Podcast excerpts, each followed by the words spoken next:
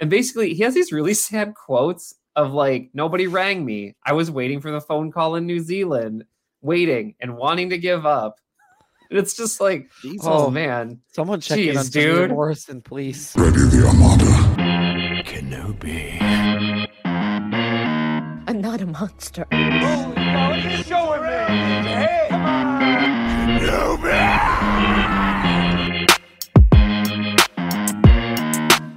Welcome to the podcast where we deep dive into the movie news of the week, featuring reviews and analysis for the more socially conscious moviegoer. Join us as we share our honest, in depth, and hilarious perspective on today's biggest movies, comics, and pop culture. This is Films in Black and White.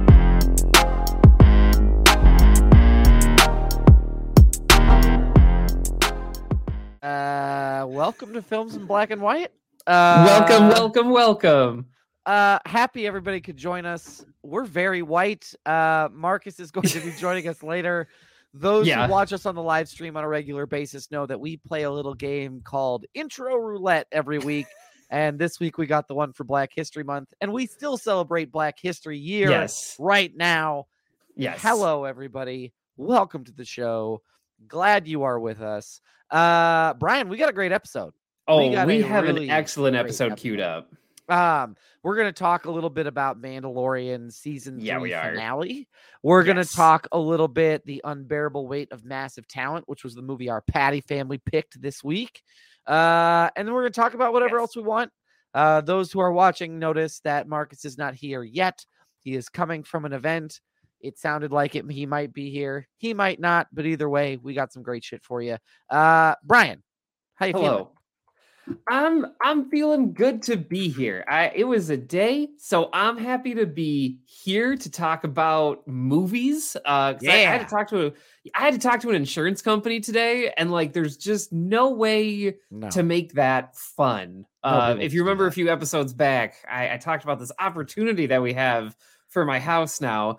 Um, and we can't we can't move forward until we get stuff figured out with insurance. So I like I did very like it was just very tedious work. So I'm very excited to be here to talk about things like that I actually enjoy rather than being like, yes, let's talk about premiums and policies and and all these things that I need to have, but I don't always understand and I don't necessarily want to spend my free time talking about. So and I- acts of God and force Yeah. majeure and Yeah. all of that shit, Brian. Nobody wants to talk about that. no, Marcus uh, or Roman, it's been two minutes. Look, It's been Ro- two Roman in the chat is saying he misses Marcus. I miss him too. I miss him too. minutes. Give us a chance. Um, It's because I talked Well, about insurance premiums. That's it's why. true. And he was like, no, not this, not the energy I wanted today. Noping out. Uh, Brian, that's no fun. Insurance Yeah. stuff is no fun. Uh, but I, I did get to watch Ghosted on Apple. Okay. Uh, which was the new Chris Evans, Ana de Armas movie that was released this weekend. Watched Unbearable Weight of massive talent. I also watched the Power Rangers special once and always. If if Marcus joins us, I'm sure we can have a rousing discussion about that. Um it's too we got the chat saying that it's two minutes too long without Marcus. Look, I, I'll let him explain why he can't be here if he's able to join us. I, that's, not my that's- yeah, place. That's true. it's not my That's place. Uh, the one thing I do want to say though is that uh, the Power Rangers like guitar riff kicks on in that special, and it's like it immediately takes you back to 1994. It's incredible. So Like, hope you got uh, your cereal because you're about to experience something. Man, like it just like there, like it's that theme and the X Men, like the '90s X Men theme, that just make you want to run through a brick wall. It's it's like immediately on site. You just you brick walls aren't safe. And and Brian, I don't know about you, but like I could watch them on repeat. Like it doesn't Yeah. bother me. Like if Yeah. it were to just be on a loop for like a reg the length of a normal song, Yes. not like the 35, 40 seconds that it is, I could just watch them loop and that's fine. Like, I could just watch them keep going. Yeah. So yeah. Yes. So that's cool. Uh, so yeah, it was a weird mishmash. I had like an action rom com. I had a weird. We'll talk about the the, the Nick Cage movie. I don't even. We it was will. a comedy at the end of the day, and then I watched you know '90s television reunion special essentially. Yeah. So how how are you, Doug? I feel like you had a busy weekend. Uh, that's because I have pink eye, Brian. Um, I have it. Oh, uh, no. And also, if you notice my name, those of us who are watching in the chat, which you can watch Yep. on our st- stream on our so on our, Yep. all of our socials, uh, I had this moment today where I'm bathing Okay. Oh. my children, and Brittany comes walking to the bathroom, and I said to Brittany, "I go, Brittany, quick, what's the name of the TLC singer, Left Eye? What was her name?" She Left- goes, Left Eye Lopez. Left Eye Lopez. And the Yeah. problem is, is that oftentimes in these moments, I create this sense of panic in my wife over shit that does not deserve panic. Because the Okay, sound in my it. sound in my voice was quick. Ah, there's a gun to my head. What's the name? What's this person's name? And it was not that sense of urgency at all. well, Um, it sounds pretty important. it wasn't, Brian. It wasn't like I was bathing my children. Like it was not important at all. Well, okay. Okay. Um, and so that's why my name is Doug Pink Eye Lopez because I love it. okay, so um Harper has it, I have it. It's been a Oh, real no. lot of fun. Uh my son celebrated his sixth birthday on Friday, so there's that. Happy That was a lot of birthday. Happy birthday, Harrison. So we had a busy weekend, a lot going on, a lot Yeah. happening. Uh, but it was good. It was really, really good. Glad to be here. I also watched the Okay. movie. Um, haven't watched Ghosted yet, but I have been staying up to date on uh on what's the name of the show? Oh, uh Ted Lasso, which I am very Oh. excited for. Yeah. Very into season three. Not sure if you Okay. watched it, Brian, but it's been I- good so far. I've enjoyed I it. haven't. I haven't, but I, I know a lot of people are watching it. Yeah. And so I'm very kind of curious to see where this season goes. It's very exciting, but um Because it's the last season, right? Yeah, dude, they're not doing another one. They Wow. are they are dunzers after this. So we will see where everything kind of shakes out. So Okay. did that. Uh what else Okay. did I do? That's pretty much it. I mean, tried to Alright. not give pink eye to my wife and then my son because it's just my daughter and I. Um Okay. so yeah, that's what I got. I read a lot. I read a little bit. And I have this question for you. All Brian, right. I know typically you are more of a fiction reader versus nonfiction Yes, reader. You I- tend I to trend fiction.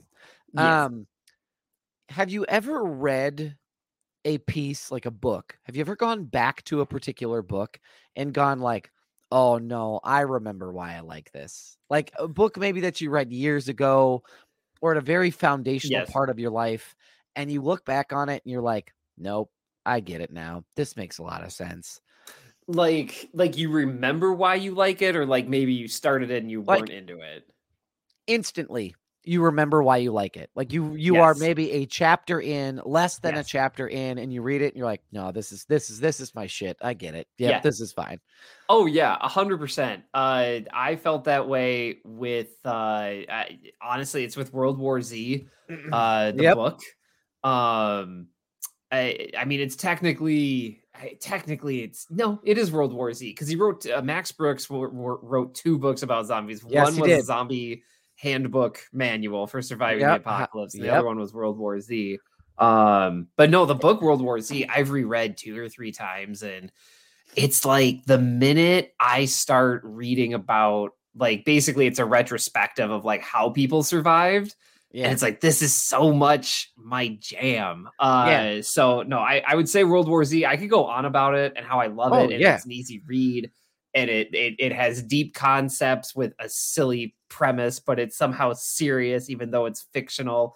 Uh so yes, I know exactly that feeling. He did did you did you get that feeling recently? Ye- yes, he did an outstanding job making historical zombie fiction seem true. Yeah. Yeah. A hundred very percent. much so. Yeah, he did a great job. And I remember reading this and I was like, this is a history book, but also it's not. Like, You Yeah. know, and that's the thing that kind of pains me about the movie is that like Yeah. they just kind of took some of the ideas from the book and they were like, "Here's an action movie," and I was like, "Oh my gosh, the book is like." Does, it doesn't even better. like feel like that. It's like, and I No. the thing I like about the book is that they're tiny vignettes. Like, not all of them are connected, but Yes. they're they're basically like Great little point. short stories that do get connected over the course of the entire book. So you never know where you're going. And then once you see the full narrative, it's like, I don't know, it's very rewarding. for sure. So I did have a moment like that. I have started Okay. reading. Um, I read this years ago. I read this book called "Ego Is the Enemy" by. I read. I read "Ego Is the Enemy" by Ryan Holiday. Daddy's home. Okay, Oh, well, welcome, Marcus. apparently it's seven minutes too late for Roman Myers. So Oh, look, look, look. look at Roman.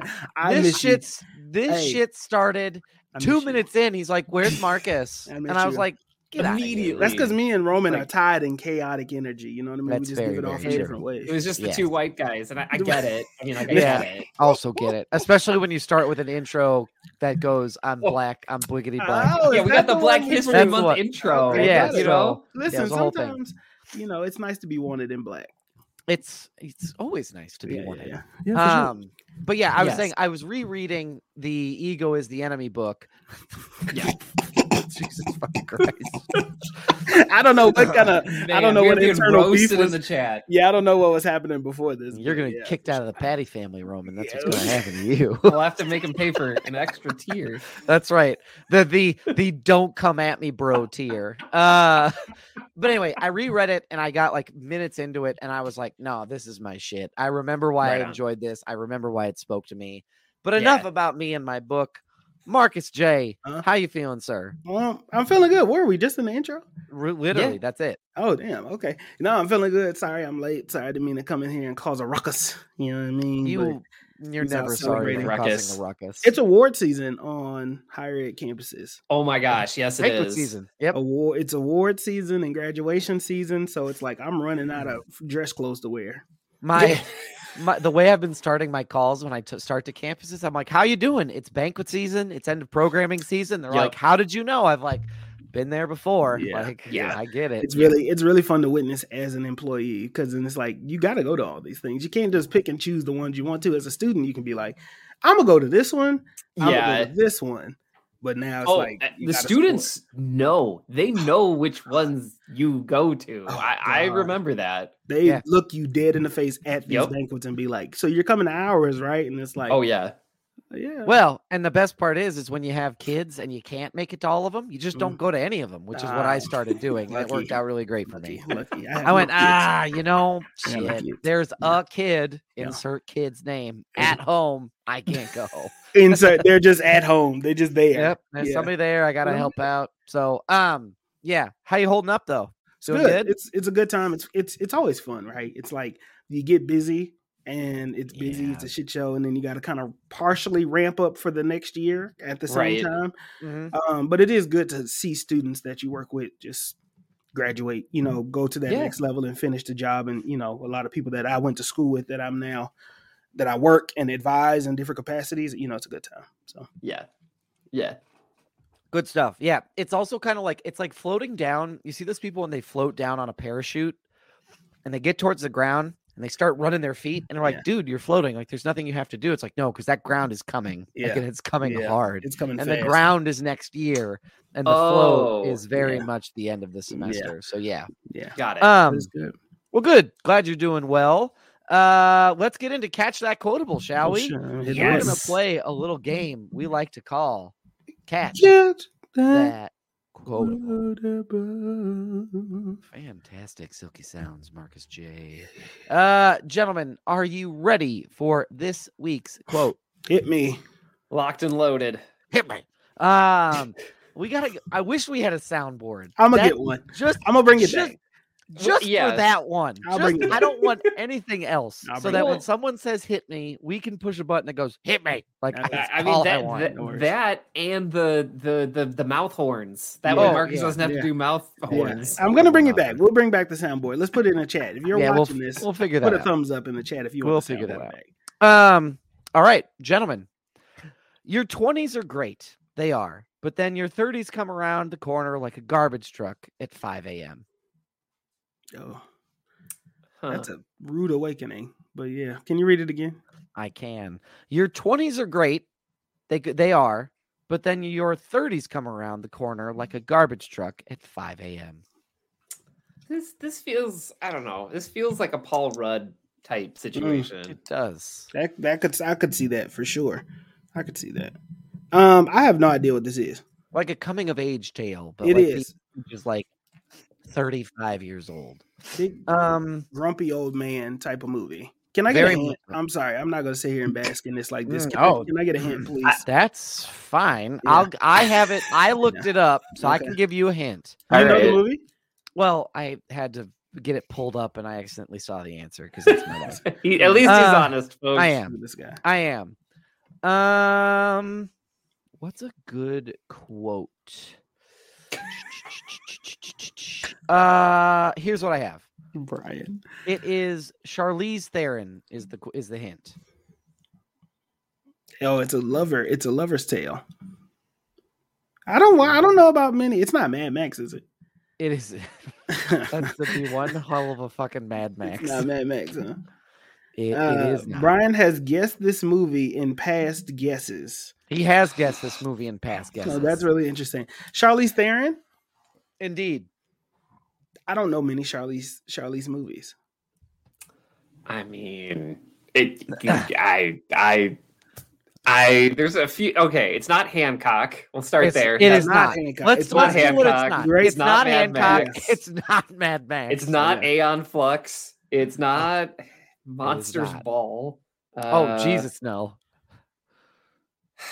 I mean, she's done. Man, she's done so much stuff. I mean, the only one that I've talked about is Tully. Like, but It's Tully. Okay, it. I guess Go I'll lock in Tully. Go with Tully. Oh, Brian got it. It's Tully. well, he did it. I don't know what Right, gave no, it away. wait, but- what what was the I- your hint? You know, you, you- you're good at it. I, I do want to say that, like, man, I found that movie. I had heard nothing about it, and it got recommended to me from like an algorithm. I think it was Oh. on HBO Max. Oh, okay. Uh, and uh, it was because I was I was going down a Diablo Cody. Uh, Oh, like, sure. Yep. uh rabbit hole and i just i was starting to watch all of her movies and i had watched young adult and then tully came up and i was like i've never heard of this movie and like it it's amazing if you're a parent like tully's right. like it hits a certain note it's also a good movie if you're not a parent and and i don't want to spo- like i can't keep talking about it otherwise i'll spoil it Okay. so Okay. um, okay. anyway it's a good it's a good drama uh with some other stuff i'll say that Okay. I love it. It's really- Absolutely love it. Did We are. there was an Equalizer three coming out. I did. i think i did I know that CBS did a TV show. Apparently, Someone's that's still on with rebooting Queen it. Latifah. Yeah, It like, is. That's, that's still on, but there's a Equalizer. They just released a poster Oh, well, that's fun. with You heard Denzel it? Washington. You heard it here first, ladies and gentlemen. Wow. Equalizer three. We also got ninety dollars. We're Yes, up we to ninety dollars. Ninety. We're gonna have to pick a charity here. Yeah, we do. Yeah, We do. yeah. All right, all right. I'll start. I'll start. Uh, I'll start hunting down that uh, that charity. Yeah. Fantastic. Gentlemen, we need to open our envelopes from last week. Last week, Oh my! g- if oh you no. listen to the podcast, if you watched the episode, oh my episode, gosh, we were putting our predictions into the ether Gotta eat some about the season finale of The Mandalorian. And we need to open that up and talk about the finale as that series has now come to an end, or that season has come to an end. Uh, quick spoiler warning if you haven't watched The Mandalorian, the Ooh wee, season ooh wee. finale, put a pin in it, come back Yep. later. We'll talk about it then. Uh, but yeah, that's what we got. Gentlemen, thoughts on the last episode of The Mandalorian? I was dead wrong. I'll just go ahead and say it. I, it, I I think like I think the thing I have to say is like I was happy after a Star Wars TV show finale, and Mhm. like that's pretty foreign to me. Like. I I mean, I- I don't know. Like everything turned out fine. Everybody was okay. Like it almost felt like a series finale.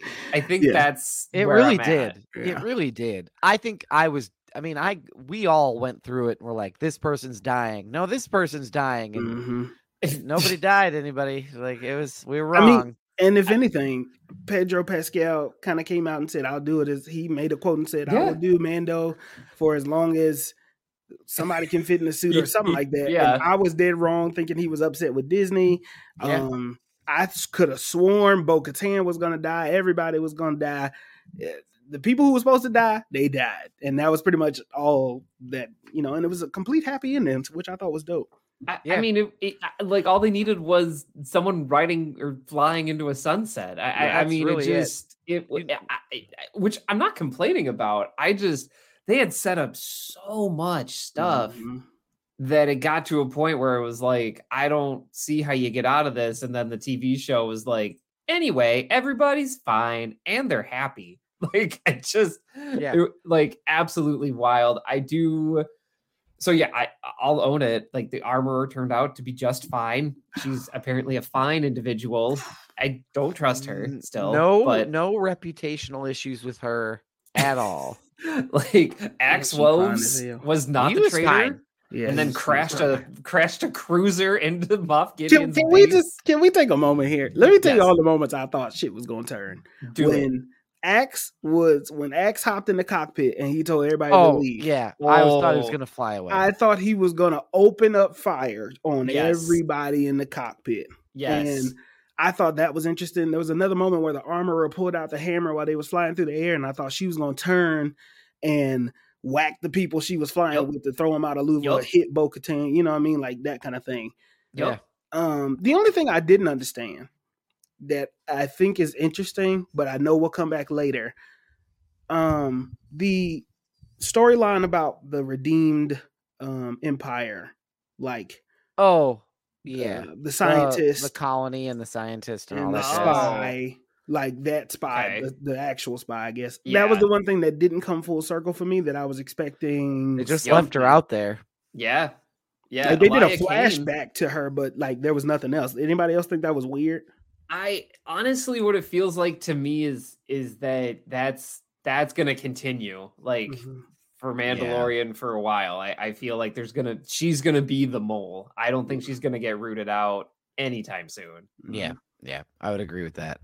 Um, I have a question, Brian. How strong are the windshields on Tie Fighters? I mean, I- it's a, here's the thing. Uh, it's a very technical term in Star Wars called plot. So, Okay. uh, does it serve the plot? Then yes, it's very, very thick. If it does not, it it's very, very thin. Brian, Yeah, why was- didn't they just hit the Mandalorians with their ships? Because they looked like little blu- bugs flying out in the thing, and I was like, none of y'all are just gonna I try mean- and run these motherfuckers over. They're literally just sitting here, like I mean, nobody. Bueller, look, anybody? Like, if if I'm gonna put on my Star Wars strategist cap, there's Okay, no please do. way a tiny, super fast TIE interceptor is gonna hit a jetpack guy Yeah, no, that's with any happening. type of accuracy, and most No. likely will crash. Here's the other. they I don't agree have with that. targeting computers on those. I they do, well, but not for people. Like Yeah, for for exhaust ports. And Clearly, none of the TIE interceptor pilots wa- played Grand Theft Auto 800 or whatever they're on at that point in time. Don't forget, this is a galaxy long, long ago and far, Yes, far thank you, away, which means that technology is technically old technology. Future to us, old to It's them. true. So they have not caught up yet on individual targeting. also, the Mandalorian are fast as fuck. If I'm just being honest, they're 40 time with the jetpack when they were they were there were some scenes where they were doing like these full out runs in the Mandalorian suits, Yeah. and I was like, oh shit, like that's pretty Yeah. cool. I can't explain to you why that's cool, but I think that's dope as fuck. Yeah, that was it was pretty cool. I I guess I just had this thought when when Axe Wolf is in that thing. And I was like, he's gonna shoot the little Mandalorians. I was Yeah. like, why is no one just shooting the Mandalorians? I felt like such a bad person. I was like, they're just there. Yeah, no they're one just hanging out. Shoot them. Like, Yeah. yeah, It that good was. Yeah. that was the thing I kept thinking about. What do you think? I mean, I it feels like the the end scene for the finale is going to take us back to like the roots of okay, so Grogu is now Din's son, Din Grogu, right? Yep. Um, which I thought was dope the way that they did that. Yeah. But I it looks like the next season is going to kind of take us into what was the show that got canceled? Rangers of the New Republic. I Yep. think that if I feel like that's going to tie into Rangers of the New Republic. I could see Is that accurate? I could see that. Uh, it, it really honestly feels like they're they're just cutting and pasting what they wrote for Rangers of the New Republic into Mandalorian, and I'm not I'm not entirely opposed to like Mandalorian and the Rangers being the TV show, Mm. like because he's basically gonna become a Nazi hunter. Like, like Yeah, that's the crew. Like, that's Yeah. the main idea. Is he's gonna hunt down old Imperials. So it's like that's cool. Like, I think that's cool. Um, and Doug, yeah, they were wearing Beskar armor. Yeah, Beskar, aka plot. I'm not, sure, armor. I'm not sure I'm talking to you, Yes. Roman. Don't do don't do Roman like that. No, no, no, no, no. Don't- He's a don't Patreon. It's Join fine. our You're Patreon right. where Doug will Don't make sure it, to ignore yeah, you. yeah, yeah, yeah. if anybody else wants to sign up for the Patreon, we will not ignore you like Doug is ignoring Do you Light. not get enough daily ridicule in your life? Sign up for the Patreon, where one of the owners, one, one of the founders, will openly mock you. We'll give you Thanks for your the money. silent treatment for tier four. We call, we call that the fourth the fourth heat tier. It's just it's just an inferno. It's just the he's dropping a silent- pa- Doug, silent he's dropping a Patreon tier. Jeez. Yeah, what that's I'm fine. Um. Anyway, I yeah.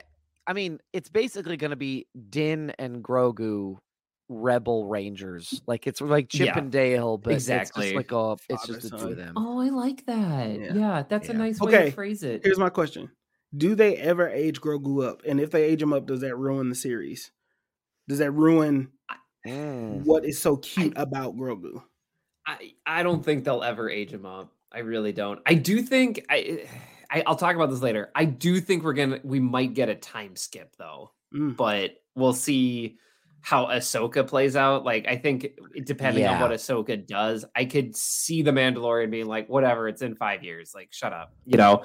Um, but yeah, I, I don't think they age him up for the show because that's that's part of the formula. I don't think making him a teenager. I don't know. Maybe making him a teenager could be fun, but I don't know. I I, don't think I- a toddler.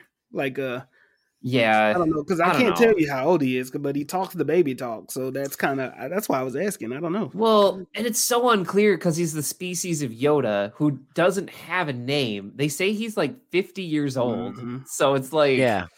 you, you gotta, you're gonna have a 50 year old toddler following you around. I don't know. I like the Grogu antics. I think it's funny. Um, but I also understand for some people, it's like, is anything ever gonna happen with him? And it's kind of like, no, I don't know. I kind of just see him as like a Groot character. Yeah, that's just kind of what- how I see what him. I was thinking. Yeah. I exactly could what was I could see them maybe jumping to when he's I don't know. Cuz there's a part of me that's like I'm not interested in seeing him as a teenager. Like I'm not yeah. interested like there's a moment where like small child antics are like cute, funny, Yeah. adorable, like help your show. And then like angsty teenager takes it to this place where I'm like, okay, that's good for one episode, Mhm. maybe Exactly. two, before I, I go mean- get it out of here. Like Got to be part of the reason they didn't focus on that much with Groot. Like it was quick scenes Yeah. of the him being a rebellious teenager. To what I it felt like to me. And but remember, it was in a different movie too. It was Yeah. in Infinity War, and That's Endgame. right. It wasn't elsewhere. because that would get annoying. That's right. Yeah. I and I feel like I feel like the other thing with this too is like uh, I don't there's gonna be some connection with him using the force with Yeah. the creatures around him because in the finale like Grogu touched the waters and then it zoomed in on the mythosaur eye and then it was like well we'll tell that story another day and it was just kind of like okay like i see what you're doing here like i i understand we're gonna do something with grogu and the creatures but it's not gonna be today Yeah, Yeah. yeah. I- Good I- finale. yeah. I, I mean, I think that basically Yeah. confirms though. Like we had one theory that we had touched on. Like I think it was like after so after episode three or four, um, where we collectively and others around the like you know social media space were saying like, oh, does this mean that Grogu is going to be a return to a Jedi Mandalorian leader mm, of Yeah. Mandalore? This sort of, I mean, we all kind of assumed it, but this definitely confirms it at that this point in time. I feel like Yeah. Eventually we will get Go, going Yeah. that route. Maybe not that it's Yeah. happening immediately, but that that's the maybe that's the end target that they're shooting. Is there a for. Mandalorian Jedi? Because that's kind of crazy. That's a crazy There's- combo. for sure been one in canon um and that's that's it and like i don't Yeah. here's the so here's where the weird stuff comes there's a whole bunch of books written about how the mandalorians and the old republic like fought each other for like decades, but Mhm. I don't know if any of that is canon anymore. Mm. Um, Oh, but I do know that there were like a ton of stories about how the Republican Mandalorians were at odds for decades and they had huge wars and they killed each other. Then they finally stopped doing that. And I feel like they're drawing on some of that. I don't know if all those specific stories are still canon, but um I do think there's some I don't know. The one thing I'm really thankful for Mandalorian is it's giving us an entire different culture other than the Jedi that Yeah. like has Yeah. this creed and it's showing not only the pitfalls but like oh like they find community here even though xyz might be flawed. And i feel like the mandalorians just do a better job of like fleshing that idea out rather than the jedi because the jedi kind of turn into this like cursed tale of like shakespearean woe right? And whereas the mandalorians you actually feel like there's a future there. Um, but- another and yet another sexless Star Wars sect that exists. I- Yeah, I mean, look, there there is no sex in Star Wars. Okay, That's like a it lie. is. It's Period. No, it's End of story. Okay. Moving on. That's a totally lie. chaste. It That's a has always been one of my main critiques of the Star Wars franchise. You only get a nice kiss. That's it. That's all that ever happens. Why don't they let the people in there have sex? What type of cult is this? There's I- clearly babies. What is it? I brought it up episodes ago. I said, well, this is the last of the Mandalorians. I was like, did they forget how biology works? If I had a board, I would play the clip where I brought it up. It's a I creed, not a bloodline. That's the thing, though. Like Yeah, it's a creed. If y'all can have y'all babies fighting each other, y'all can't fuck to have babies. Please fight my Let- son. Please. Please fight my son. Hello, I'm Din. This is my son. Fight him. Uh, CPS would be on the Mandalorian's ass. Oh, they oh, Din, Din yeah. would be in a new Republic interrogation chamber, and they'd be like, "You, you let your child do what? You took him where? With who? And you just, you just let Luke Skywalker take him? Yeah. This is the Mandalorians are about to turn into like a weird ranch in the middle of nowhere, Oklahoma, that we all have to hear about via an HBO documentary. Kanye, Like, Kanye giving the keynote to a bunch of Mandalorians. Yeah. I am Oh, a genius. golly. This is the way. yeah, is- yep, yep, This, yeah. this is the way. um, Uh, yeah. yeah. Do- I'm did y'all excited, think the happy ending was too happy? I, I gotta ask the question because that's what a lot of people are. I, I see a few people saying, "Was it too perfect?" I don't know. I don't, I'm not going to use. I'm not going to use the phrase "too perfect." Okay. I think this is fine. These two have been running across the galaxy for what feels like forever. It does. Um, they even ran across the galaxy through someone else's show for like a hot second. Who they didn't Like, bring yeah. back? who which I they thought- just said Which- like, didn't "Fuck bring 'em." back Boba. I, that rubs me the wrong way, but that's just So, me. I'm fine with them saying like, and now they get to rest. I think what's weird is this feeling, and Brian mentioned Brian mentioned it earlier, is this feeling that it, it is somehow a series finale, not a Yeah. season finale. Like it does feel like it's over. Like it I- feels like we're not getting any more Mandalorian. I have a And it, oh, go ahead. sorry. I have a. I feel like I know the reason for that, and it's What's just that? like it's wrapping up this big adventure. This story isn't about us storylines. Yeah. Like it's gonna. Yeah. I feel like they're trying to go back to the root of what season one was, which was Yeah. father son adventure time. You- Yeah. When when the forger when the when the armor I'm sorry forger when the armorer said, um, you need to take him out so he can have his own adventures and be discover his own Mandalorian Right. adventures. That was when it was my cue that oh they got their own plot of land. This is going to be a place he can come to by himself, or he can go back to the world of Mandalore, and they're going to go on these big adventures with the Rangers of the Republic, and Yep. he's going to learn all this shit. And so I feel like they're going to do like a little bit of a tone shift in season four. So like Yeah. you got to Yeah. put a bu- nice little bow on that to say this is perfect. You'll hear about That this makes a lot of sense. later. And I- Yeah. I, I, I totally agree with that. And I think that maybe they maybe they realize they got to a point where they're like, we brought in so many characters. A like lot. Din is barely Yeah. like he's he can barely be the gravity of his own show, which I do also hold them responsible for a little bit. Mhm. Um and everything with Book of Boba Fett, which still just I don't know bothers me, even though I mm-hmm. enjoyed it. But anyway, my point being is that I, I agree. It's my yes, and this feels like a easy way to be like, "Where's Bo Katan?" You're like, "She's fine. She's doing Mandalore." Like, Leave her alone. Where's Yeah. where's so and so? Just shut up. They're with the New Republic. Like everybody, you're right, Marcus. Everybody is neatly squared away so that they can just go on these adventures, and we don't have to worry. ab- It's kind of like event. It's like Captain America: Winter Soldier after the first Avengers of like Cap's taking on Hydra by himself. Where are all of his buddies? And everyone's like, They're like, doing "Well, stuff. just- They got stuff. they, They, are had doing a. stuff. yeah. They had time. Uh, d- a don't don't worry about it. They're busy. This feels like a preemptive to any questions like that. Yeah. Yeah, especially very much so. especially before you get into Ahsoka. Like you have to wrap up these Mm. storylines before you introduce Ahsoka, which is going to introduce its own thing. Oh man, and nobody wants to be asking questions of, "Hey, what about this that was happening in season four of the Mandalore? Yeah. That didn't wrap itself up. Well, what about Moff Yeah. Gideon? In where's Ahsoka Yeah. going to handle Moff Gideon? And it's like that has to be its own thing before Yeah. we move into this. that's Yeah. actually a really good point because that I mean that would be hard to suspend disbelief of like we know Moff Gideon's out here. Why isn't he allied? Or like Right. we know Mandalorian knows about the cloning. Mhm. Um. So I yeah, this is a good this is a good way to kind of Yeah. clear the table for Thrawn to be the big bad, and it's yeah, I mean, it's it's a limited series, so it's I don't Yeah. think Ahsoka's getting a season two. I mean, and maybe it will, but I think right now it's billed as a limited series. So They've that kinda killing these lends- limited series though. I mean, they honestly, and again, I know people like look at me weird, but like Disney does this really well. They know exactly like, oh, okay, we're gonna niche Yeah. down. Like, you want just Ahsoka? Here's six episodes. We probably maybe we'll do it again. Maybe we won't. Yeah, Like they they know how to keep drawing in that audience. Yeah. that's very true. Very very true. That Obi Wan thing was crazy, boy. Yeah, Obi Wan Yeah. was crazy. yeah, it was. Uh, other final thoughts on this before we move into the movie for today? Mm, more Star Wars quickly. Yes.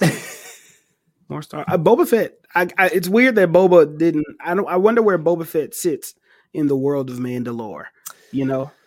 I mean, well, it- Bo-Katan so it's can just take her helmet off. Right. So Well, and there was an interview, and I'm gonna try to find it here as I as I talk about it, which we all know goes really well. Um, but essentially, uh, Temuera Morrison was at a convention recently, and it he essentially said that he had been given a verbal acknowledgement that he was gonna be in season three of Mandalorian, which I think is expected because Mando essentially took over the last half of Book of Boba Fett, which I- I think is too bad, but but was also fun. I don't know. It was, you know, it's like eating ice cream and you're like, I've eaten too much ice cream, but I'm gonna keep eating it.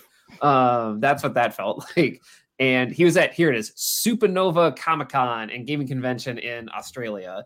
And basically he has these really sad quotes of like, nobody rang me. I was waiting for the phone call in New Zealand, waiting and wanting to give up. And it's just like, Jesus. oh, Oh, man. someone check in on Jeez, dude. Morrison, please. That Boba Fett, Boba, Boba, that Boba, that season of Boba Fett didn't go how they thought it was. No, I, well, Yeah. he even addresses it and he goes, Well, that Mando guy stole a few chapters of my book. It was painful watching him turn up with some black new lethal sword. Oh and the way he turned up on my book of Boba Fett, he just destroyed everybody. I'm sure this guy is uh ruining my show, but I couldn't say anything. I'm not the writer.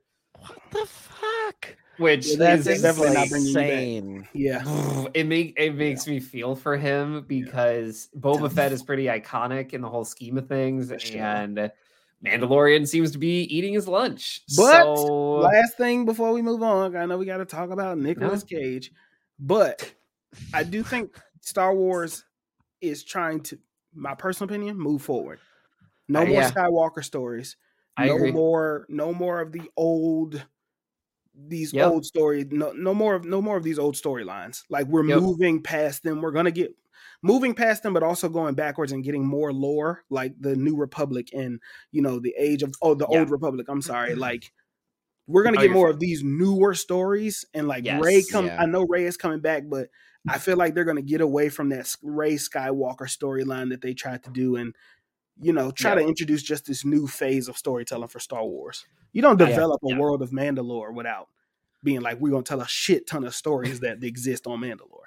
Well, eh, and I think the ahead, other Doug. thing that's kind of cool is that I think what they're going to do is they laid some really strategic seeds for us being able to check back into Mandalore at yeah, another time in Yeah. a later date because this is placed as like very shortly after the fall of the empire. And what's Yes. really cool is we could fast forward all the way to like fall of the like after the the events of um the first in the Skywalker series Oh yeah. and you could drop them in and Mandalore suddenly has more plants and animals and life on it Yeah, It's fully than it did before. They started to plant some of those seeds of like we can come back to this whenever the fuck we want to Yeah. right. and it'll be it'll look completely different than it Yeah. did before, which I mm. thought was cool. With the same characters you know and love.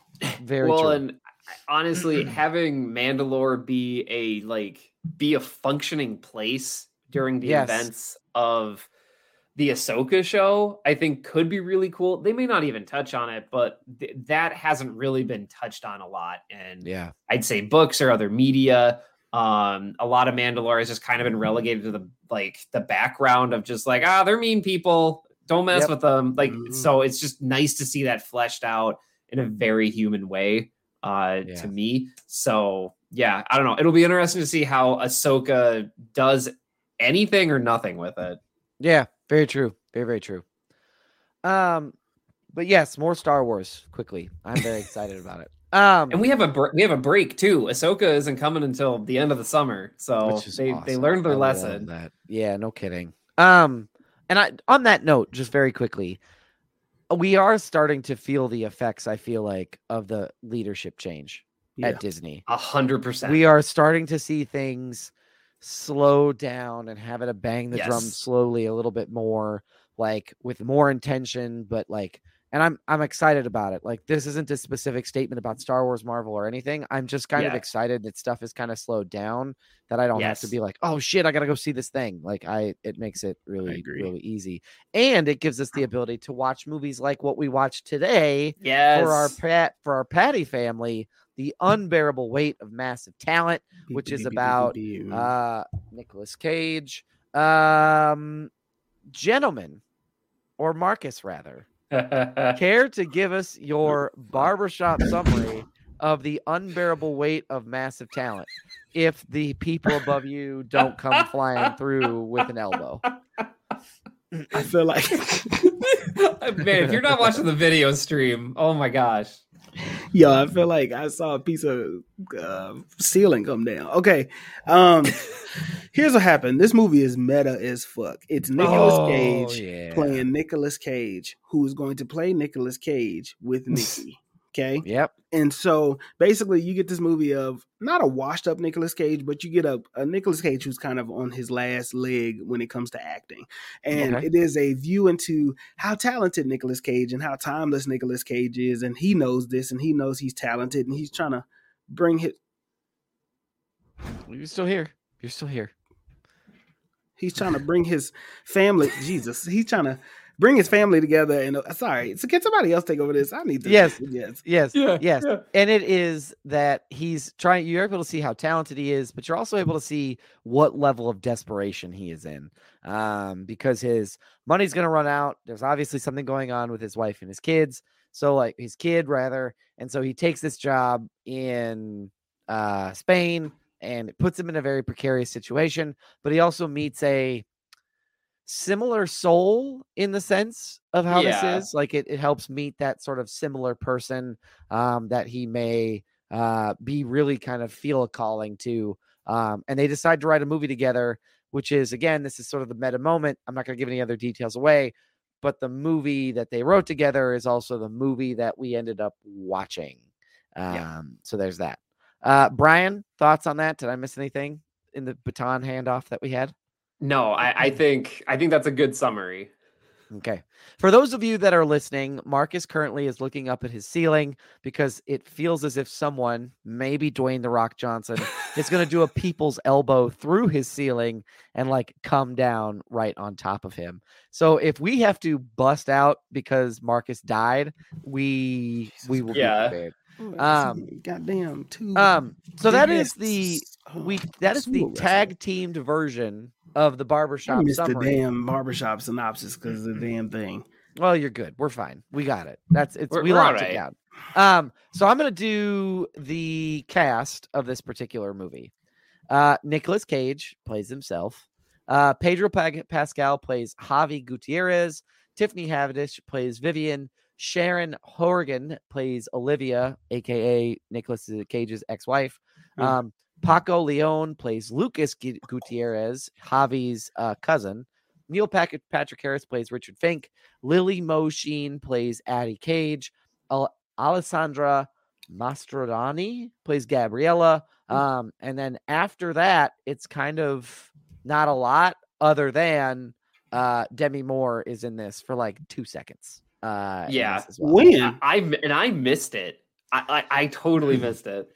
Demi was that Moore, at the end of the movie when um, Yeah. she played Yes. the actress version of the mom? yes, Okay, got it. Okay, yep, got it. exactly right. I, Yep. I knew I felt like I should have known who she was, but I was looking at that scene like I should know who that is. It's Yes. important. Um, I am going to interject weird Nicolas Cage facts into this particular movie. I can't per- wait. into this particular podcast uh, in honor of the episode. Okay. So my first Nicolas Cage fact is, and maybe more, it's a quiz. And if you're listening, watching, feel free to play along, Okay. Yeah. gentlemen. What was Nicolas Cage's original name? Without looking it up, what was his original full Did we name? get multiple choice? I'm gonna just, you're just gonna guess. Nick, Oh, Nick Johnson. I don't Okay. know. Frankie, Frankie, Frankie Silhouette. Okay. Yeah, Both wrong, which I expected. That's just why I was sort of a softball there. right, all right. Um, all right, all right. This is more fun if you get it wrong because I can be like, no, well, actually, um, his full name is Nicholas Kim Coppola. Oh, And if you're like, wait a minute, is that Francis? like Francis Ford Coppola? Yes, it is. He's- Really? Nicholas Cage is Francis Ford Coppola's nephew. what? Yeah. So Nicolas Cage is related to the man who directed The Godfather. How? Okay. For some reason, this just makes sense. Doesn't this is it, blowing though? my mind. Okay. Yeah. So why did he change his name? That's a quiz for later. Gotta, Oh. I gotta talk about the movie a little bit Oh, okay. before Okay. before we work our, our way into it. So we gotta gracious. we gotta gotta talk about it a little bit. So, gentlemen, thoughts on this particular movie? I, I mean, if you like this podcast, this this movie is exactly for you is. Yeah, because it- it's yeah. filled with movie references. It is filled with Nick Cage references. It Mm. is filled with cameos from like David Gordon. I, I want to get this name right. David David the, the the director at the beginning of it is David uh, Gordon Green. Yes, thank you. Is Mhm. David Gordon Green, who you've I'm I'm pretty sure people have seen his movies. Oh, Uh, yeah, you definitely Harris. have. I, I mean, just there's so many people in this, uh, and so many references, and the, the whole the whole fact that the movie is actually the script they turn in of their experience just makes it even more Yeah. meta and just surreal. Yeah. Yeah, the only thing, the one thing that I could I would compare it to immediately, if you need a feeling, is Tropic Thunder, and um, Yes. that Yeah. meta feeling of you have these actors playing actors in a movie that's about the movie. That's Yes. kind of like that's the direct thing I would do a comparison to if you're trying to figure out why should I watch this. It wasn't as corny as I thought it would be, if I'm just being honest. Yes. Yeah. I thought it was a I was going to be a movie filled with Nicolas Cage quoting himself. Um, and I'm glad that he's got the sense of humor as an actor to kind of poke fun at himself. Yep. For Yeah. sure. Um, because a I- lot of people wouldn't do that. Mm, they would. I mean, that's the thing is like this movie's so special to me because I can't imagine another actor doing this. Like, Mm, and the ones that you would want to see, I don't ever see doing it. Like your Tom Cruises, your Robert Downey Juniors. Uh, I, I mean, like, I, it's just That would be one person I think that could do it. Is Robert Downey Jr. If you Yeah. if you tell me to do this movie and replace Nicolas Cage with an actor, I think Robert Downey Jr. would be really good at Mm. this. Yeah. Yeah. I, I Maybe. could see that. I, But I think the Nicolas trouble. Cage did it well. I think the trouble is, is that no other actor has the. What's the word I'm looking for? cultural cachet. Cu- Je ne sais cultural ca- cultural cachet, but also has the like the the breadth of like Yeah. movie history. Like there's no there's so much of an urban legend of like Nicolas Cage.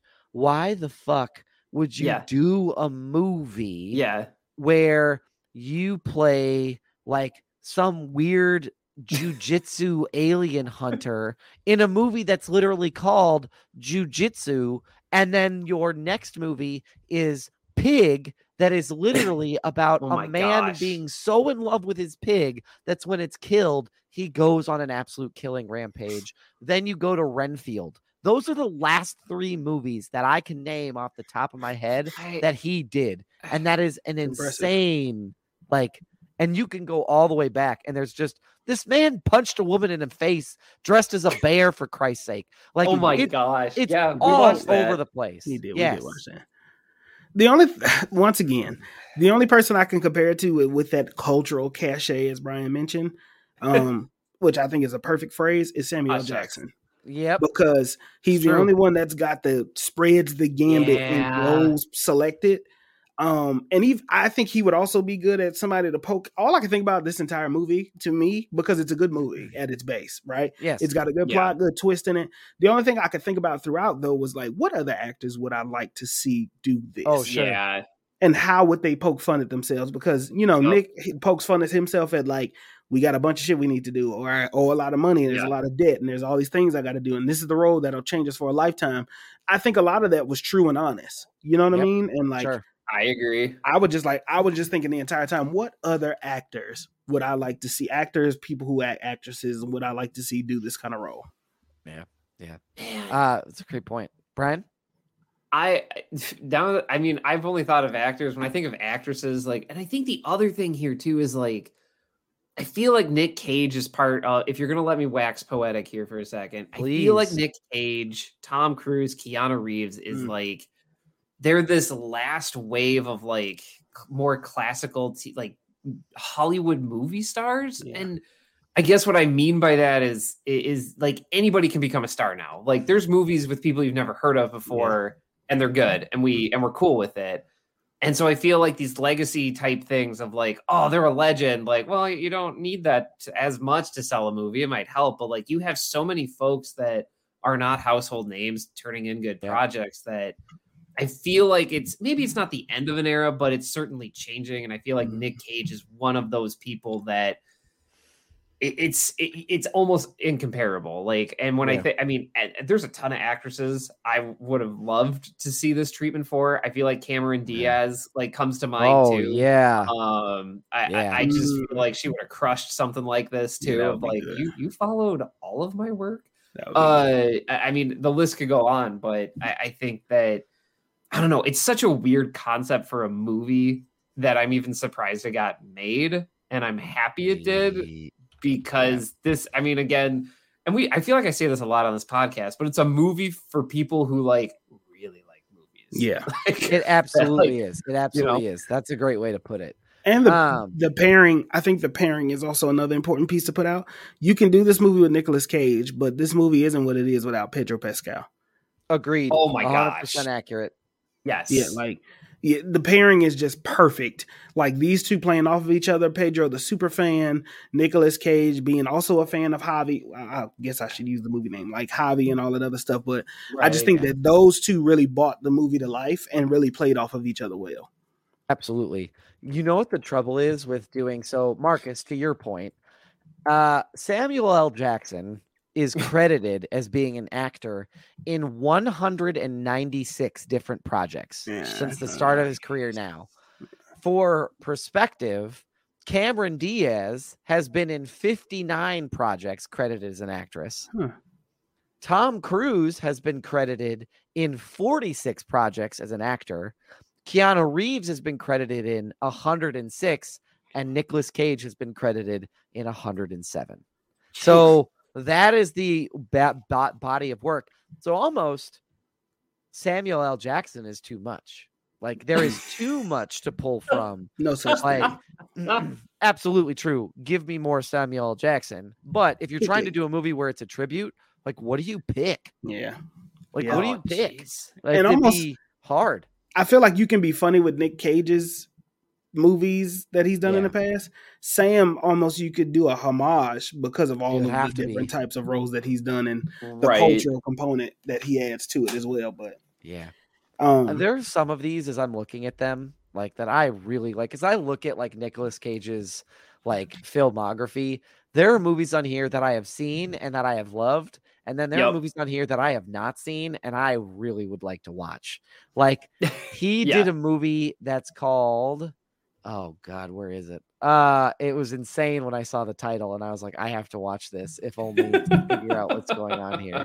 Um, I'll find it later. But I do you remember he was in that movie um for Disney called The Sorcerer's Apprentice. Sure do. Yes, I do remember That that, was movie. such a fun movie. Yeah, I do Like I Yeah. actively enjoyed that. Um, like that was really really good.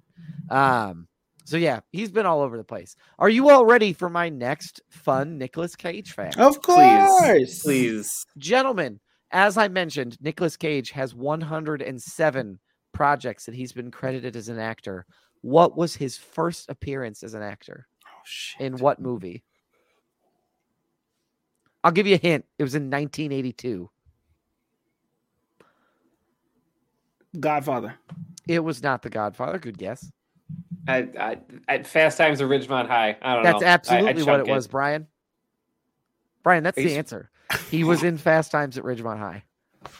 The way Brian and I looked at the camera was like, "Oh, what?" you said I got it right. My fucking day. Yeah, he appears very quiet, very controlled. He plays a fellow cashier in the restaurant that the main character uh, Judge Reinhold works at, and he literally blends into the background. You Hmm. would blink and you miss him because he's I- there, I- that but was he a is total there guess. like in the background. That's so yes, wild as Brian, his first appearance was in the movie The Fast Times at Ridgemont High. all, all I debuted went off of was early 80s and I was like what's what's like a common eight like Yeah. I, that's incredible. Great Yeah. pull. Great That pull. was- Yeah, What a- dude, it's kind of crazy. Yeah. Um, the I found the movie I wanted to see too. It's a short film called Werewolf Women of the SS, and it came out in 2007. And Nicolas Cage plays a man called Fu Manchu. Wait I desperately Wait, want wait, to wait, see wait. This was a trailer. This was a trailer in the Quentin Tarantino movie Grindhouse. Did they Oh actually shit! make a movie of it? Uh, maybe not. I never saw Grindhouse, so possibly not. I uh, probably won't be watching that movie. It's two minutes, so yes, they did not make it. That's the trailer. Okay. Okay. Yeah. well, now I I'm gonna look it up, and I I'm gonna mean, watch it. I watched Grindhouse, and it was it was a very much a Brian Roush movie. It it is it Okay. is All right. nuts. Fair enough.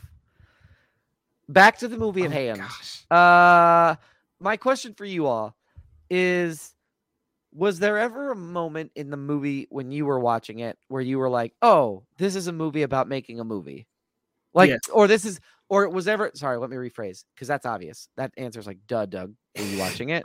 Uh the question I was going to ask, did you ever expect the end of the movie to be the way in which it ended? So that last little bit where it reveals that they're on set at a premiere did you see that coming? yes, I- yes. kind of. Okay. I, I mean, I wasn't surprised. I didn't see it coming, but I wasn't. I, I wasn't surprised. I mean, basically halfway through the movie, when the CIA is like, "Hey, you Mm-hmm. have to convince this. You have to stay longer for X, Y, Z," and oh, the only way to do that is to do this script. I was like, "Oh, they're gonna. That's like." what this whole movie's going to be about so I, I wasn't surprised i did not see it coming though When they were in the car and Javi said, "What if this was the movie about our Yeah. relationship?" Oh, Yeah. I said, yeah. Oh, got it. This is what this is about. And when they did the face off of, um, when they had the face off of like, should we go to the top of the mountain so that we can? Oh, yeah. finish out this third act at the top of the Yeah. third act. I was like, Yes. okay, got it. That that Yeah. was that was like it was like if you look into the camera and say that any harder, you're gonna break the lens. Yeah. Like at that point, you know. Yeah, yeah. It's that Jim Halpert moment, like in the office, where you look at the camera and you're just kind of like, Yeah. yeah, Yeah, they gy- they jimmed the camera real hard there. Yeah, Oh, they definitely did. Yeah. Um, I thought he said, Yeah, j- jizz the that's that moment where he was like, "What if it's about this?" If any case anybody's curious, that's where we lost Brittany. That's, oh really? That's where Brittany was like, "I hate this. I don't want to watch it anymore." Like, Oh. she was just out, um, because she was like, "This is a, this is a movie for people who really like movies and who really like Yes. Nicolas Cage." And she goes, yes. "I don't really know a lot about him, so I don't really care one way or another." okay. I can see and that. she made a really good makes point where she's like, Yeah. If you're like the three of us and you watched movies like The Rock Yeah. and Ghost Rider and Face Off and some of those other like Yep. really like and uh Con Air and Oh. Raising Air and Raising Arizona, like if you Yep. didn't watch those as a part of like your youth, this movie is kind of like a why'd they make a movie about Nicolas Cage? Like I I do Yeah. feel like there is like an asterisk next to it where you're like, uh, that's kind of the factor. I, Well- I do think that that makes it kind of a slept on movie though, because Yes, I think yeah. a lot of people missed out on how good this was, including me, because I like Nicolas Cage. I will watch some of the stuff that he's in. Um, like most majority of the stuff that he's in, probably I'm not up to date with the newer stuff. But I didn't watch this because I wasn't like the super fan of Nicolas Cage to like want to Oh, watch sure. a movie about Nicolas Cage. Right. Um, if it wasn't for us having to watch it for the Patty family, like I probably wouldn't have watched it. I had always skipped past it in Paramount Plus, which luckily my father had a star subscription, so I was able to watch it. Oh, nice. Oh, there you go. Um, but I probably wouldn't have watched it. That's fair. That's absolutely Uh, fair. the the lovenerds.com sponsored my watch. So I'm Oh. them right now. So thank you to my wife Oh. and her Shout out to the business. Love Nerds. That's that's so funny to me. Is she making a series of T-shirts inspired by Nicolas Cage? I mean she should. She That'd be hilarious. She should. That would be Clearly hilarious. she should. She should. Uh yeah, for your ne- make party supplies for your next Nicolas Cage themed birthday party for your child. Just Can I say one- every Oh, go ahead. oh, sorry, my bad. I, I interrupted the. Oh, no, it wasn't a good bit. Go ahead. I interrupted. I'm so sorry. I'm so sorry. You're fine. I interrupted that promo. You're fine. Uh, the only thing that annoyed me in this movie, and I don't Uh-huh. want to say this as a black man, Say it. okay. Tiffany Haddish. I'm Oh. wondering. Why did she? Why did she annoy you? I am. I don't think that I am a fan of Tiffany Haddish Oh, in things. oh, this is so funny to me. Keep going. Yeah. Um, I can watch whatever she's in. It's not like I hate Tiffany Haddish, so I'm not gonna watch Uh-huh. that. But when she popped Right. up and did her whole bit, I was like, why Tiffany Haddish in particular for that role? Yeah, good question. Fair Um, question. Because even the whole CIA thing, the whole CIA bit, like I don't know who else they could have had to play the role. It's nothing that she did in particular. Like I'm, it's just I was watching a movie and I in the first scene where she's like, "I'm going to do it anyway." I put his phone in his pocket. Oh my god, it's Nick Cage. Like why specifically was it Tiffany Haddish and not someone else? That was the only thing that was like, going through my mind. I'm I'm not like a big oh Tiffany Haddish is in it. I need to go watch it. I think she's always Oh. good as a assistant, like a like a Oh, co-lead yeah. in some capacity. I agree. Um, but to this story, I didn't feel like she offered anything that was like, oh yeah, they perfectly casted Tiffany Haddish for this role. Yeah. Yeah, I'd agree with that. But I also don't think I would ever count myself as someone who has to like go see. I don't think I would be in that boat either of like, oh, it's Tiffany Haddish. I got to go see her stuff. Mhm. What I find very interesting is when I was demoing this movie for my wife to see by watching the trailer, she said, I'll watch it because of Tiffany Haddish. Really? Yo, Yo, we'll find out every day on this She's podcast. barely. yeah. Brittany is not a fan of this podcast. I don't think she's a fan of the movies we watch for this podcast. Brittany is not. She is like outside of several demographics. Um, I mean, I can't. I can't recommend a movie to her. I and I accept this uh, Yeah, yeah. wholeheartedly. So Yeah. this this Yeah. tracks with the like anything I previous. did either. Yeah. But um yeah, that's really funny. That's interesting. I also to be honest, I kind of fight, felt the same way about Ike Barinholtz too. Like you could have had Yeah, that was a random. anybody as the CIA. You could have I had mean, two insert two people in suits. Like you Mhm. didn't need to do it, but it felt like you did it because you were friends. Ah. like that's where I absolutely picked up. Like maybe they're just really good buddies with Tiffany Haddish and Ike Barinholtz. what it felt like was the studio knew that the core of this is is the relationship dynamic between Nick Cage and Pedro Pascal's characters, Mhm. and that's ninety percent of the movie. So h- another advertising route is well, we have these like two CIA characters that have maybe eight pages of lines. Yeah. Cast whoever, and you put their names on the marketing and call it a day. I, that was probably what uh, is it, that was probably the logic behind it. And I mean, to me, it kind of worked because I was like, oh, like Tiffany Haddish, like okay, like she's in this too. Like I'll be legit. Like yeah, that I Yeah. I would say the a- same that was thing. a point in favor.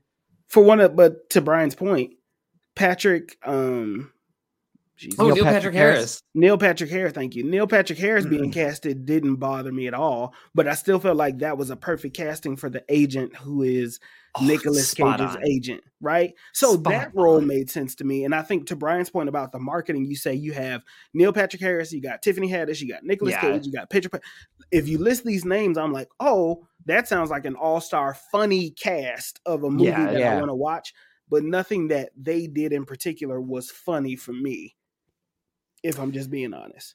it And- feels like it feels like this feels like the this feels like the like if you're going to a comedy club this feels Okay. like the like you're going because Nicolas Cage is going to do a set and then you got all these other comics on top of it where you were like maybe they'll be good but it doesn't really matter because you Mhm. showed up it was Nicolas Cage like that's that's very much like a and I feel like from a studio perspective I feel like they kind of were like you're not going to make a movie that's just about Nicolas Cage who else can you get in there? right. well, we got Pedro Pascal. Great. We need a little bit of like punch up, or otherwise this is going to be silly and stupid. Yeah. So they're like, what if we got some comedians in this? They're like, great. We don't care. Pick three. Yeah. Like, and they Yeah. picked those three. Yeah. And Yeah. those three, I think those three are good on, on paper. You tell me that this movie is happening. Yeah. Or on the poster, you tell me this movie is happening. And I think that they have a bigger role than what they do. I'm like, okay, yeah, I will watch a movie with this oddball cast of comedians and Yeah. clearly distinct and different personalities for sure. Oh, yeah. But when I watched the movie, it was kind of like, well, why did you put these two people in here? Like, this could have been anybody. Yeah. Yeah, it it didn't. I don't know. It. I was. I was so. I was so indifferent to those characters. Yeah. Yeah. Because I just wanted to see more of Nick Cage and Pedro Pascal doing their thing. Exactly. And maybe that's the Um, point. I just focused too much on it. No, it's it's something certainly No. something weird that's noticed. So yeah, you're fine. I, I, I I mean, I think it works. I think it works for what it is. I think for folks like us, though, that are like, your meat and potatoes here is good enough. You don't need to add like the silly Yeah. CIA agents. Mhm. I, I don't think that's for us. I, I think that's to like at least try to hook in more of like the And general push that storyline forward too, probably. Yeah. You know, I do think Um, though, I do think though, Brian and Marcus, Mm. you all made this point about like why Tiffany Haddish. I do think that there's something unpleasant here. Maybe if we were to really like uncover it, because in my mind, that moment where Nicolas Cage is like walking into the camera room and he's accidentally touched his forehead with this like Mm-hmm. sedative. I feel like if you play that with like really deadpan CIA folks Yeah. who are acting there, Oh, that's a funnier moment.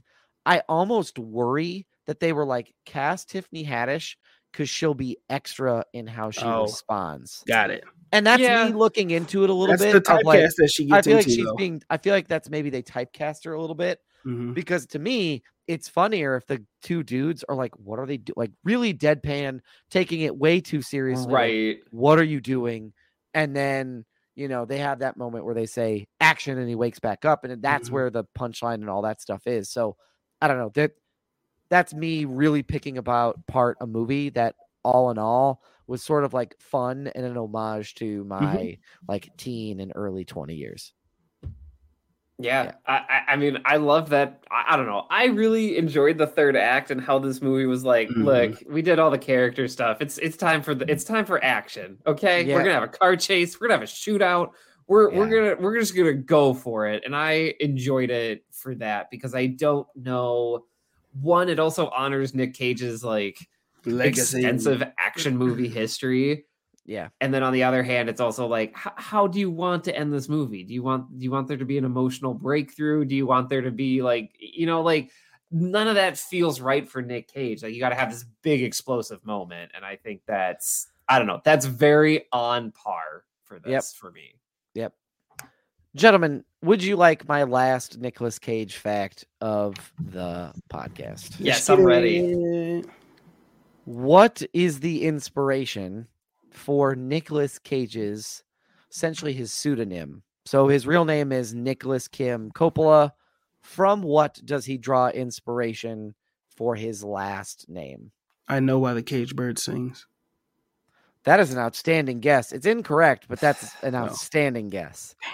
That's very an intellectual guess. Yeah, but I, I, I was mine is not. I was going to say Johnny Cage from Mortal Kombat, but Oh, that, yeah. that that video game came out way after uh, he changed his name. I'm pretty sure.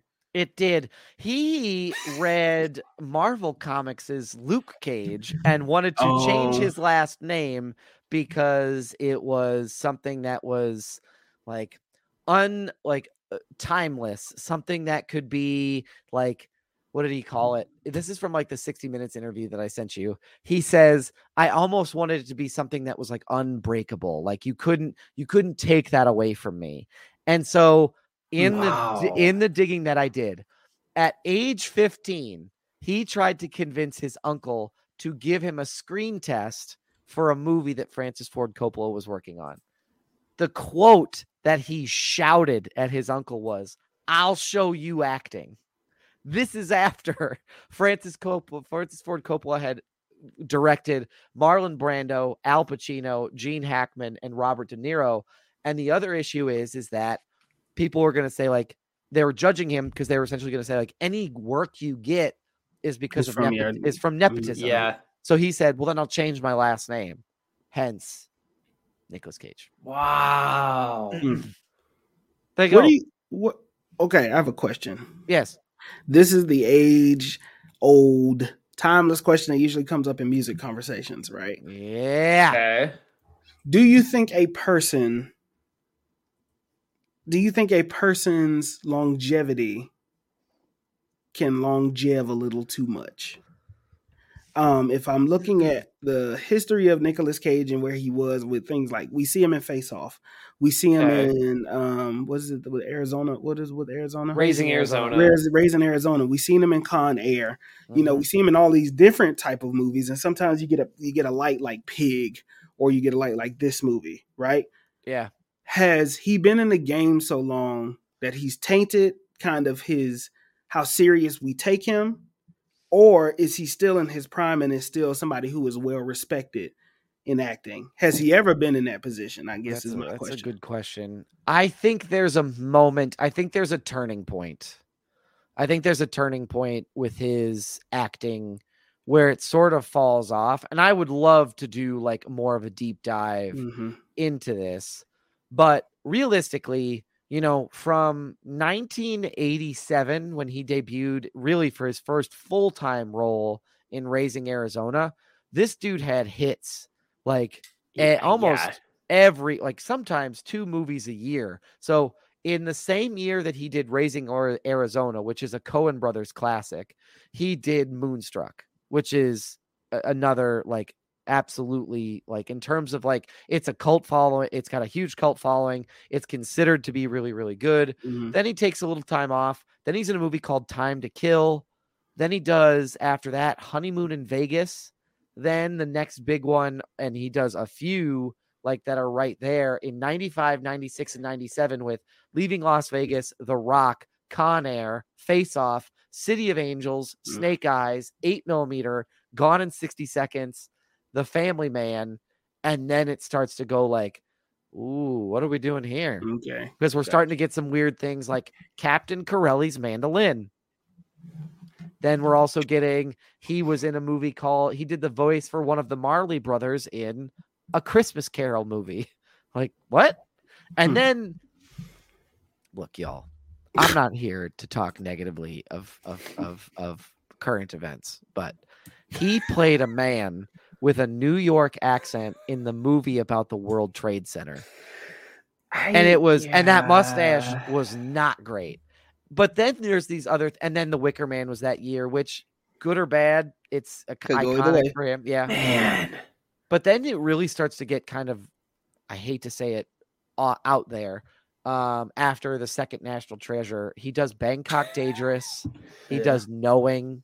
He does bad lieutenant he does but you're right mark it's like he has these moments where they're like up and down and they're kind of all over the place. I, I don't know i mean he definitely hit hard times right around 2013 from 2013 to i don't know like tw- 2018 because he did a movie some of these he did i mean in 2017 he did six movies. Hmm. six in one year including one that i would love to watch for this podcast called mom and dad Oh, I, yeah, I remember that one. insane. I remember that one. I guess that that's that's the point I'm trying to make. Y- You know, you have you do have people, and then I think about it like you have Tom Cruise, right?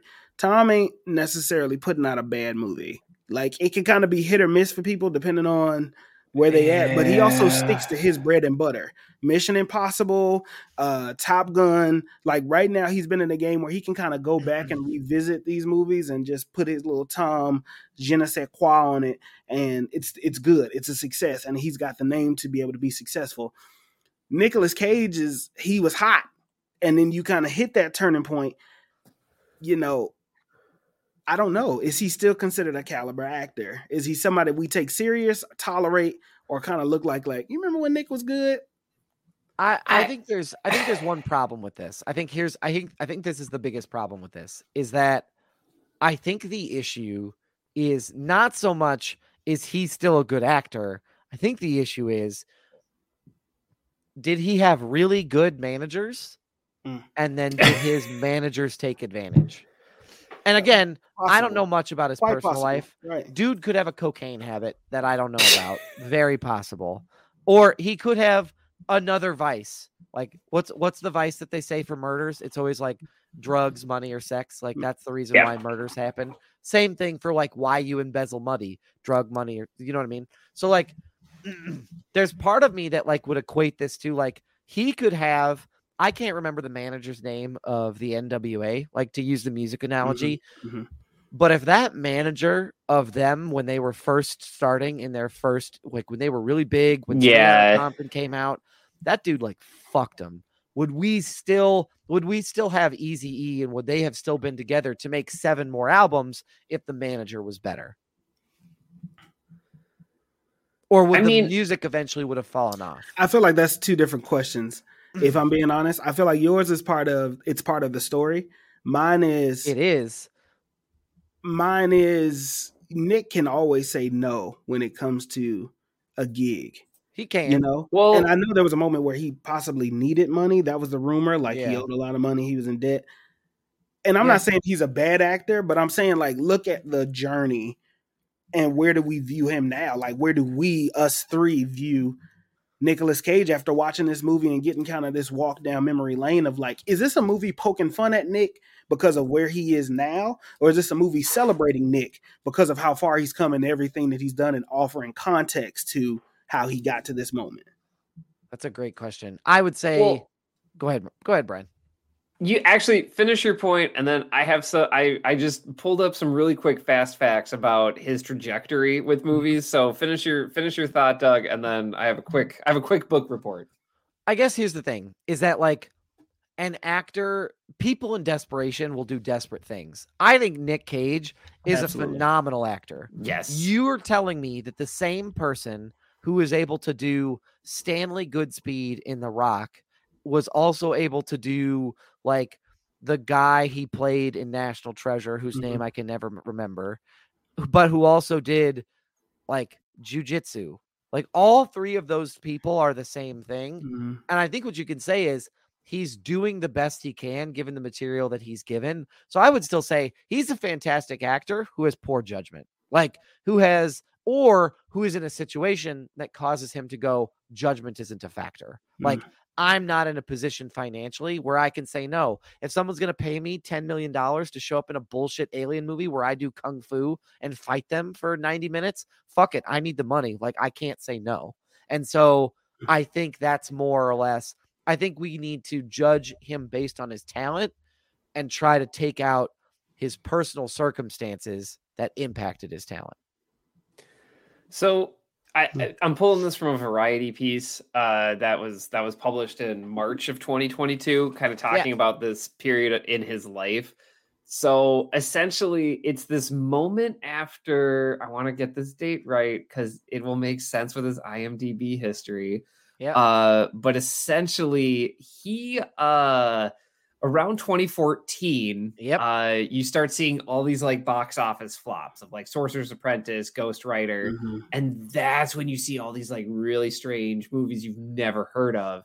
Um, and it turns out that like basically around that time, the IRS came for him Uh-huh. in six point three million dollars of unpaid taxes, and From he had some 2007. really some really uh, intense spending habits. I think is the best way to say it. Apparently, he bought castles in Europe.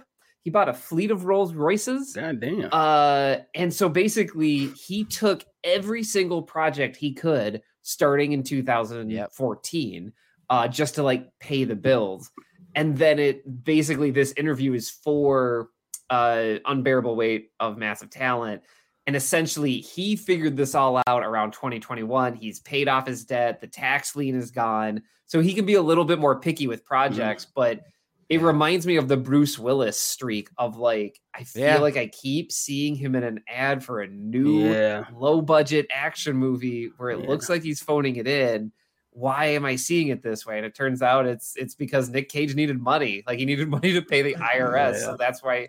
And I mean, there's some stuff in here that's good. Like Mandy was well reviewed. Oh yeah. Uh, Mhm. You have, but I mean, then you also for every Mandy, there's like five, you know, Vengeance, a love story, or Army of One, or you Yeah. know, uh, all this, all this other type of stuff. So anyway, 2014 to 2021, that's why you get the filmography you do.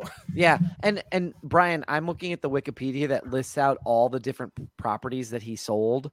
He sold he sold an island worth seven million dollars that was off the coast of um, Nassau County, which is like Nassau, the Bahamas. Uh, the other island was owned by Faith Hill and Tim McGraw. oh I Um, like them. uh, he sold, you're right. He sold a medieval castle, Schloss Neidstein, in the Oberpfalz region of Germany. He sold that for $2.5 million. That's it? Uh, he, he put up, he had to sell his German castle, his home in Rhode Island, Louisiana, Nevada, California, and his island, all just to be able to pay damn. back this situation because you're right. He owed $6.2 million to the IRS, and he had to say that. Um, and he said, in addition, the Internal Revenue Service added another lien on his properties dating to 2002 to 2014 uh, that was for $350,000. I bring this up to highlight this other point that in 2009 shortly after you know the issues with his tax his taxes he did file a lawsuit against his business manager Samuel Hmm. Levin alleging Did he neg- really? alleging negligence and fraud Yeah. Yeah. so Wow. yeah very I feel you. Listen, I am not the one saying that Nick is not, you know, not a good actor or I don't enjoy Nicolas Cage. I just want to make sure. I think perceptions of this movie can be taken in differently depending on who the audience is. oh And- 100% You know, is this a movie celebrating Nicolas Cage and everything that he's done? Because I do believe uh, what I also enjoyed that this was not a domestic based movie, right? Yeah, it was international and i do think that international internationally nick cage is viewed as these older movies and like Yeah. man nick cage is a badass and he's an action star that we all know and love and here we're oversaturated really in america and like you, you get a badass action star every other week you know what i mean like there's Yeah. there's other Yeah. options that we know yeah um i just Yeah. i just wanted to bring that point up and i appreciate y'all highlighting that Yeah. No, and I think Marcus, that's not an unfounded point, right? Because lately nostalgia has been king for the millennial Uh, folk. And so this is what does he bring up when he gets in there? The guns from Face Off, the elegance from the pearls Mhm. configuration, the bunny thing from Con Air. He's not bringing up anything before that. Like he's not bringing up stuff Yeah. from Moonstruck. He's not bringing up stuff from, you know, maybe a nod to Raising Arizona, but not much more than that Yeah. even the movie it opens up with is Con Air. That's a Mhm. millennial. That's that is a hey, you all. You remember these Yeah. six movies? yeah. Because I think you're right. If you're younger than that, you're gonna look at this movie and go like, the dude hasn't been in anything good that I've seen. Right. Mhm. Why are we doing this? or this is in a way we're late to watching this this was his super bowl right Oh well yeah. you don't get you Yeah. don't get paid to ship to perform the super bowl but what it does do is up your streams after the super bowl is over right Great Yeah. point. Great and point. so you watch this movie this is his super bowl he's in it with a new hot actor pedro Oh, pascal and they seem like they had Yeah. a genuine chemistry with each other and enjoyed each other you know you watch this movie and then you end it and you're kind of like you know what i feel like watching I kind of feel like watching Face Off, or I kind of feel like watching Yep. Con Air, or I kind of feel like watching Insert Yep. whatever uh, National Treasure two. Because what you can say is there is a move, there is a Nick Cage movie in every generation. Oh yeah. I agree. I so would agree with that. everybody's got something that they could poke and pull and be like, "Well, I remember Nick Cage from Insert this." Yeah. Yeah. Great I point. mean, I like, and I'm fascinated by this filmography. I mean, like, this guy Yeah, didn't say no, Yeah, No. he didn't. like at all. He made he made a movie called Willy's Wonderland where it looks like He he's did. trapped in a Chuck E. Cheese. He made a Yeah. movie called Mom and Dad where it looks like Home Alone on acid. Home Alone, uh, except mom and dad are trying to kill you. Yeah, like I, I Mhm. mean, like there's stuff Mhm, on mhm, here that mhm. like way out there. So like, I kind of have to give the guy a ton of credit. Tip of the hat, like yeah. honestly, I, I mean, this guy, this guy just didn't say no at No. all. They just were like, "You want another movie?" And he was like, "What am I doing? Am I a dark wizard this time? Am I Yeah. stuck in a sewer? Am I the spirit of vengeance? Like you, you, you throw it at me, I'll go." And I, honestly, I, I like. You can't get mad at him for that. impressive. Yeah. I mean, Mhm. think about his engine. He's on set on mom and dad reading a script for the next insane project. Not reading it, Right. not reading it to say yes or no. He's already said Yeah, yes. he's working on he is memorizing lines while he already has lines up here. For he could run a master class Yeah. on memorizing shit, target it to college students, charge 20 bucks a pop, and I'd be willing to bet he'd make off whatever else he has left because whatever strategy's there, dude can memorize some shit and commit Well, it to memory. and I I also feel like it's I don't know uh, for me I feel like Nicolas Cage became like an internet meme in itself Mhm. and Yeah. like I don't know I feel like I saw a lot of it around 2010 2011 like after he was in Sorcerer's Apprentice and like it, I don't know like I don't even know how to describe it but like this was I mean there was Reddit but you didn't Yeah. have like TikTok or like No, memes weren't really on Twitter and kind of not so much Facebook, but like I don't know, like he he was everywhere on the internet, and it was just kind of oh, shorthand yeah. for like unhinged, like I don't know, unhinged wildness. I don't even know how to describe it. He was but- unhinged before unhinged became a part of our like cultural like zeitgeist. Like when I Yeah, say I- I- somebody's it's- acting unhinged now, you have a thought in your head, and it's more than likely a clip from a Nicolas Cage movie. a hundred percent. Yeah. Yeah. So that's what I got. Um, gentlemen, final thoughts on this. Should people watch it? Yeah, yeah. yeah, Yeah. Go watch it. Go if you like it. this podcast, watch this movie. Go We just got it. done talking about the man in the movie for the last 45 You minutes. can't separate Go it, ahead. though. Yeah. Yeah. Yep. I, I mean, can't. that's the thing. That's that's why I enjoy it. That's why I get so meta with it because you you have to think about everything twice. Yeah, yeah. All right, cool. Well, uh, go stream it. It's a lot of fun. Thank you to the Patty Patty family for tossing one our way. Uh, gentlemen, what do you all have to plug this week? Hey folks, uh the lovenerds.com sponsored my viewing of The Unbearable Weight of Massive Talent. So go check out that website. There's a lot of good lifestyle tips and tricks that you can easily implement in your life to make it a bit brighter. Go check out thelovenerds.com. and coming soon, uh, Nicolas Cage themed T-shirt designs. Uh Oh. Nicholas Cage themed birthday uh supplies. You Wow. want you want to you want a Con Air birthday party? Why I'm kidding. She- I'm not committing to any of this. Yes. Would you like an elegant string of pearls on a T-shirt? Anyway, Marcus, what do you have to plug? Uh, you always want to make sure you follow the mantra: never offended, always humble. You know what I mean. Find something you like, go support the mantra. Go buy yourself some gear. Um, on the website, You'll always have the link in my bio at Marcus J Destin. Whatever, go support some music. Um, go support Soul Tide. Go support myself and some music. But whatever you do, make sure you follow the mantra: never offended, always humble. Absolutely, and I have for this for this plug uh, this podcast. Uh, recommend this to a friend or a family member. Uh, best way to share the love about the podcast. Also, if you feel like being ridiculed on a daily ba- on a weekly basis, by me. Please sign up for one of the Patreon. I'm kidding. That's that's the fourth We- heat. we could not do this without uh, Roman and the rest of our Patty family helping Yeah. us pick movies like this. So if you want to help be a producer for the show, join the Patty family. Head over to patreon.com slash films in black and white to visit everything there. There will be a link in the episode description to all of these things. Uh, but gentlemen, we have a three-step process to success. Brian, what is the first step?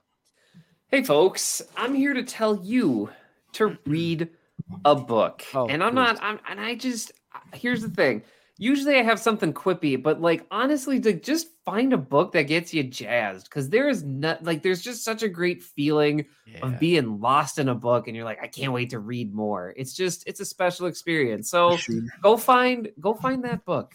You, Yeah. you have permission if you need it. Go find that book. Read a book. Brian and I talked about books that we reread and reminded us why yeah. we liked them or enjoyed Mm. them to start the pod. So yeah, you can and you can go back to old books. We're not saying read the a new book every week. That's a lot to commit to. Go back and revisit something you read when you were a kid or maybe when you were, you know, in Yeah. your younger days and see if you still enjoy it and maybe it's a trip down emotional Mm-hmm. memory lane for you. So read a book. Nice.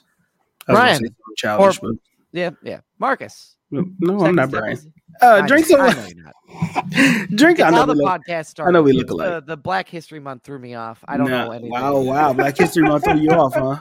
Uh, drink some water. Step two, you want to make sure you drink some water. Drink some water with some alkaline. Drink some water that's filtered through an expensive Brita. But whatever you do, make sure you are drinking water. Stay hydrated. The sun is coming out. Hopefully, we are done with snow here in South Dakota. Knock on wood. Oh, but why'd uh, you have to say it? Now it's I know. been I know. Friday was a shit show. But whatever you do, make sure you drink some water. Absolutely. Uh, and our third step and our third key to success is look, usually I have some sort of like planned, rehearsed, or semi comedic bit about this, but look, y'all, it's allergy season. Ooh. and your Yeah, whole body is.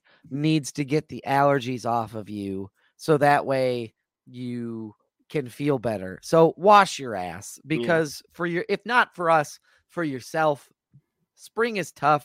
The trees are trying to kill you. Get the pollen off of you and just wash kill your ass. Make sure you get you use a washcloth so you don't get pink eye, and that's it'll save everybody everything. Um, so just wash your ass. It's it's really really important. I've- did you get pink eye? Look at my name, Doug Pink Eye Lopez. You got pink eye? yes, in both eyes. How did you get pink eye in both eyes? I don't fucking know. I have little kids. Oh, okay. Well, Hashtag little kids. Also, don't have it- little kids. blame it on the kids. No, I love them. Uh, we will be back next week with another fantastic episode of Films in Black and White, covering some news, I didn't know you had um, and the latest headlines. Uh, but in the meantime, and in the between time, I missed five minutes of the intro, and you've got pink eye in both eyes. That's crazy to me. it's crazy, man. Pink eye it's bandit. so contagious. It really is. it really Like, is it really contagious. is, yeah. yeah. Um, but in the meantime, in the between time, stay safe, stay healthy. We love y'all. We appreciate y'all. We'll catch y'all next week. Don't go rubbing your butthole and then your eye. Don't do that.